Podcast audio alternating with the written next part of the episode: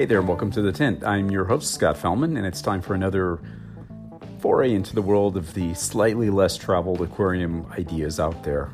The Blackwater botanical and otherwise unusual biotope type aquariums that we love to play with, or just to start, just a jumping off point.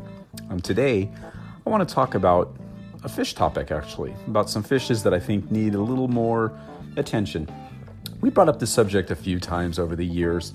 Um, and you know, it, each time it's provoked a little conversation, but um, haven't really seen a ton of movement on it. And I call this the great killifish conundrum.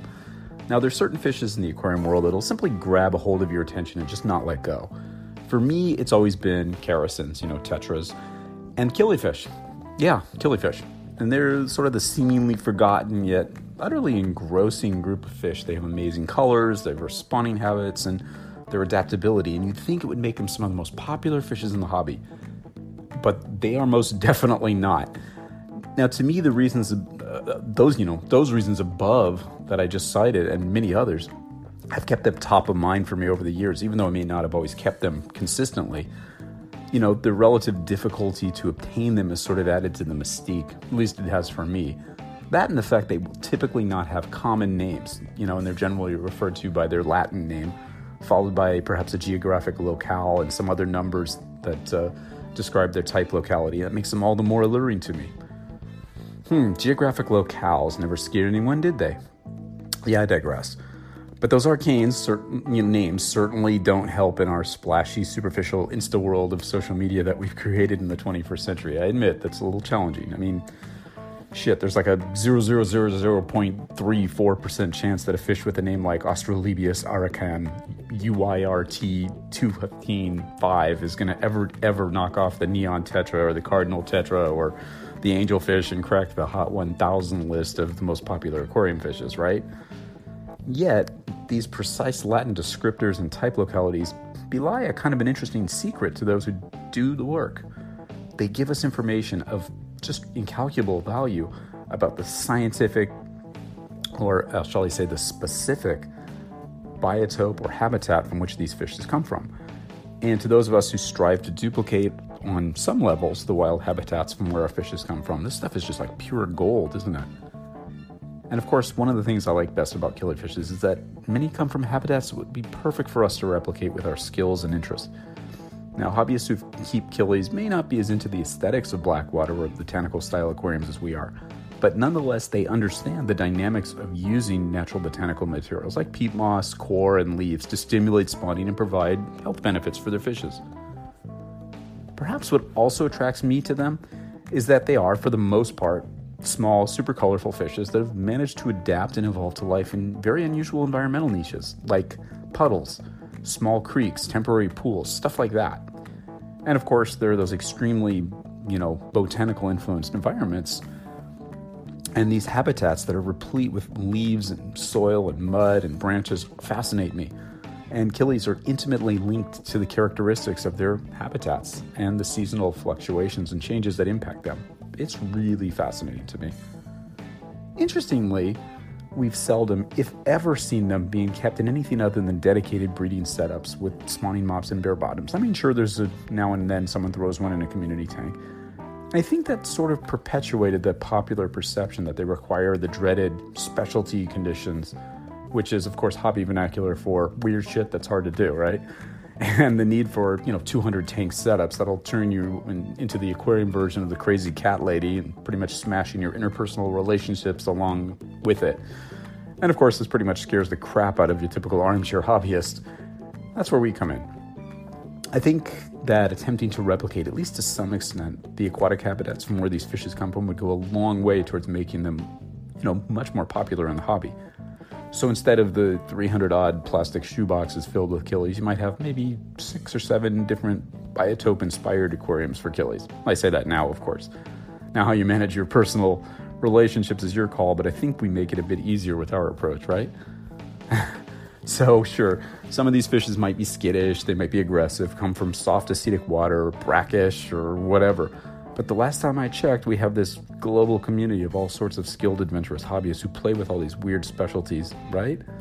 And we're into some pretty geeky stuffs ourselves. We can keep these fishes with ease. Now, we often hear the argument that they're not particularly prolific breeders or they don't live too long, you know, in case of the annual species, sure. But I ask you, how many years have you kept a cardinal tetra alive for? I think that's a really lame excuse not to keep killifish. I really do.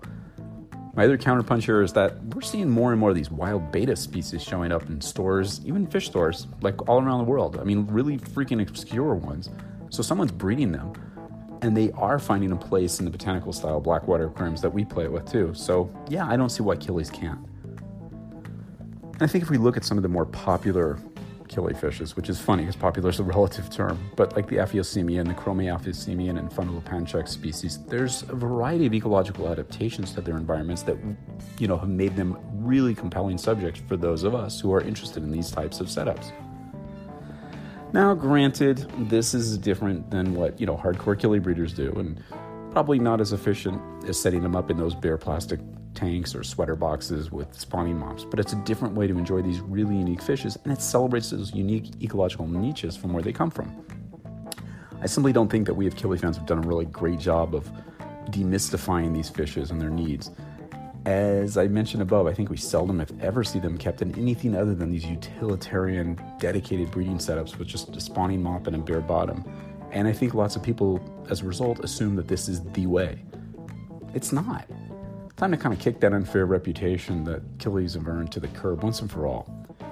Now, look, there's literally hundreds of species to choose from, running the gamut from top spawning species, which deposit their eggs in, you know, floating plants, to those South American and African annuals, which put their eggs in mud or sediments at the bottom of temporary pools.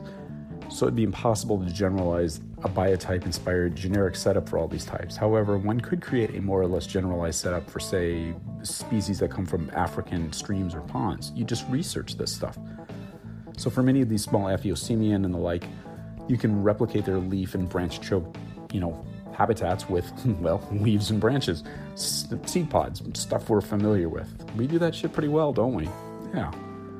So, researching the flora and the aquatic topography of areas like Cameroon and Nigeria can yield you tons of information that you can use to create some really cool tanks. In general, I think Africa has been sort of underrepresented in our aquariums anyway, and killifish represent an amazing opportunity to learn more about these habitats and the really truly unique fishes that live in them. Now, many of these streams and pools feature muddy or fine sediment materials in the substrate, you could replicate this with many of the planted aquarium you know, substrates mixed in with more common materials like sand and even our stuff like Fundo Tropical and Substrato Fino, those additives that we make, or perhaps the more Igapo specific substrates we'll be releasing soon, different materials. So, with some good research and study, it's entirely possible to create a remarkably realistic and functionally aesthetic aquarium for a lot of different species of killifish. And the concept is simply no different than anything else we do for any of the other fishes in our blackwater and botanical style aquariums. It's just not. We just need to get the fishes. And you can easily from breeders in places like Aquabid or go all the way and join the American Killifish Association and really get to know some of these geeky people that are really into this fish. They're talented, they're helpful and willing often to lend a hand, answer your questions, sell you some fish or eggs to get you started on your way. Now, obviously, a little blog like this can only do so much to call some quick attention to, you know, the possibilities that are out there, and maybe for this type of approach.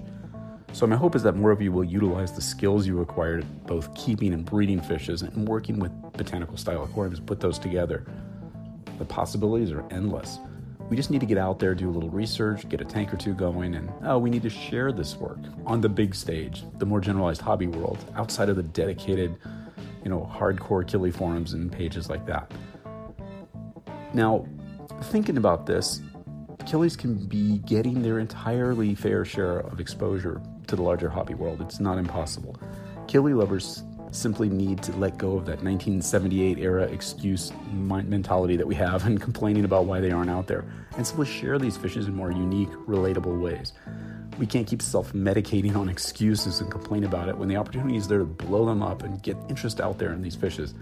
You know, there's these platforms called mm, Instagram, Facebook, Snapchat, crazy ass ways that you can shed or spread, excuse me. You can shed ideas too, but you can spread ideas easily. We should look these up once in a while uh, post something on a general hobby interest forum, just pics, descriptions, maybe a shot of the cool display or even the natural habitat. We should. It just hasn't been happening. Not enough, anyway.